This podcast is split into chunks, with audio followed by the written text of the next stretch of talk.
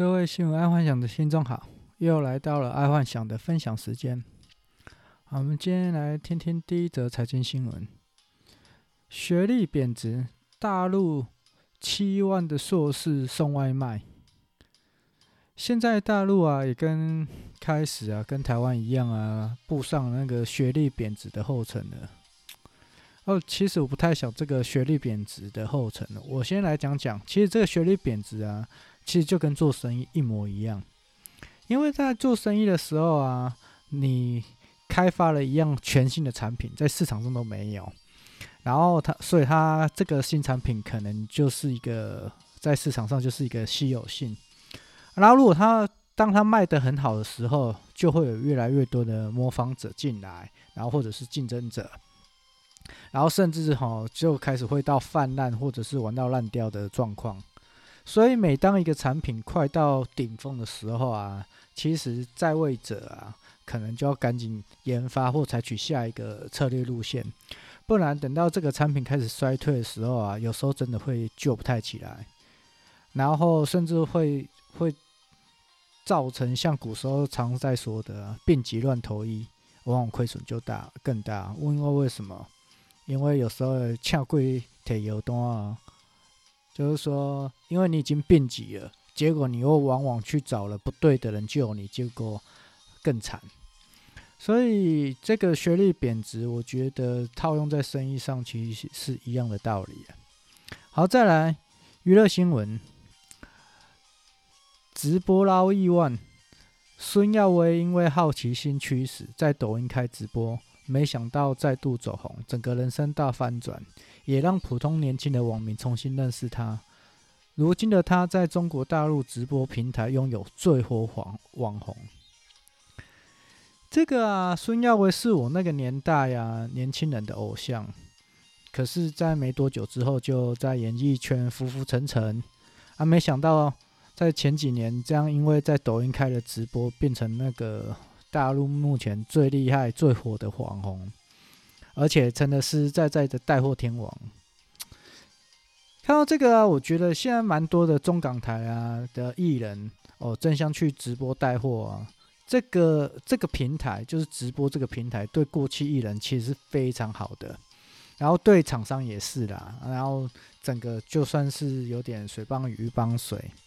但说实在话，在台湾的艺人直播当中，其实还没有做的那么好。毕竟，台湾的两千三百万人口就是这么多，所以如果能做到那种跨境直播啊，或者是在大陆直播的话，可能会做得比较好。像，呃，台湾的艺人沥青，他最近也要重出江湖，要要去大陆那边对岸那边开始做带货直播了。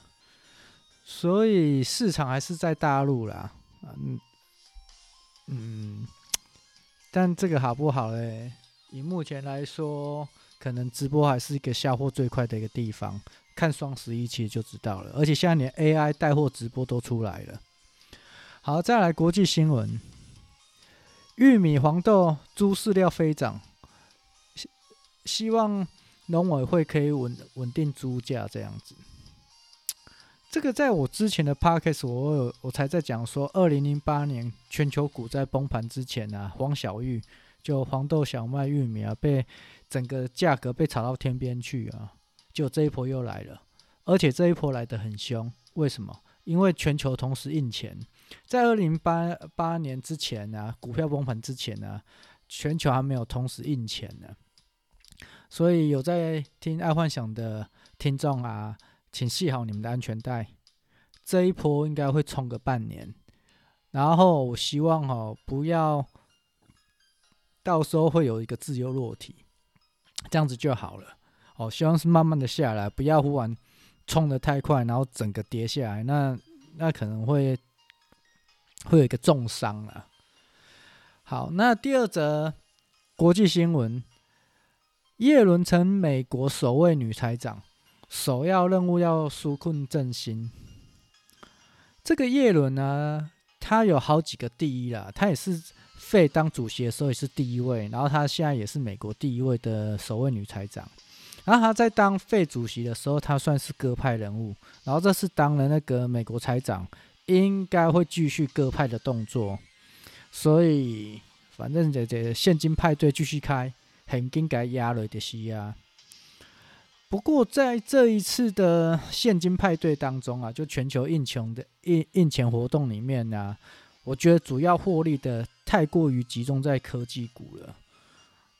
但说真的啦，整个科技股啊，也也太夸张了。像二零一八年特斯拉还在说有可能会破产，结果一年过去之后，它现在是。全球市值最高，然后变成全球，呃，马斯克变全球首富。但如果认真来说，这也蛮符合风水中的三元九运的九运啊，因为三元九运当中的九运走的是火运，所以科技股火了。当初爱幻想还我还在想啊，因为三元九运的八运是走土，然后九运走火。但是要如何在八运跟九运改变整个投资风风向？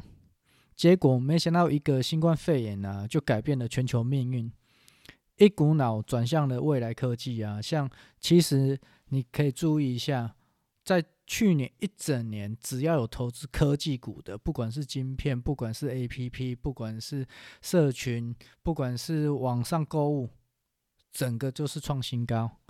那这个风水说还不可不信，还蛮厉害的啦。好，再来生活新闻。台湾的 D 卡发文，男友奶奶狂要女朋友名字，一听背后的目的超恶心。今天我其实不是要分享这个新闻，而是说在以前台湾的记者啊都会在 PTT 找新闻，结果现在都是往 D 卡这个。呃，A P P 找新闻，果然是一代新人换旧人，所以记得啊，如果要投广告啊，记得要投低卡 P P T P T T 已经不再是主流了，而且 P T T 因为之前他就不再让新人注册，所以 P T T 现在上面都是老人。哦啊，所以如果你的自认为自己还是年轻人的话，还是要去低卡注册了。好，健康新闻：美国变种新冠乱窜，巴西变种入侵，加州惊现全新的本土病毒株。美国加州有发现那个美国本土的突变种，然后巴西的突变种也现在也带到了美国。我觉得看来今年应该也无法到处出国去玩了。然后我觉得全世界各国的航空公司真的有办法撑到明年吗？我的我意思说明年就是到二零二二年这样子，我觉得应该很困难。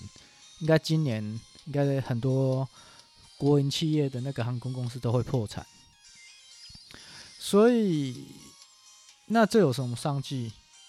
我想了一想，我我觉得台湾的中华跟长荣可能会明年的最大赢家。现金。你只要能撑过这一波，就是从去年撑到今年，然后今年又撑过的话，到明年应该是会成为全球最大的胜利者，因为该倒的倒，然后该跑的跑，戏也戏，得也得，安呢就找不到竞争对手啦。而无竞争对手的话，当然就会变成独门生意啦。所以是，所以。今年只要再撑过今年，那么明年就会是一个非常好的时机，而且明年的那个牛年呃紫微斗数是嫩娘子左午哦，所以整个就是会复苏。而、啊、今年是新剧阳曲仓，看来是还是不太好啦。好，那再来是第二则健康新闻。国泰人寿挺医护，一确诊就给二到五万的慰问金，全台无上限。因为啊，台湾最近有爆发医院的本土病疫情，所以全全台湾的民众还蛮紧张的。然后这时啊，国泰人寿啊，趁这一个时机啊，只要是全台医护人员有因为照顾病人而染上疫情的，就给慰问金。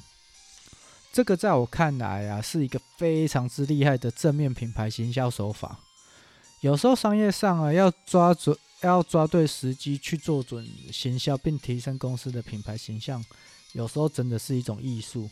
这个对我来说就有打动到我，就是说你现在做这个事情，我觉得你真的就是对做人类有帮助的事情，而且是正面行销。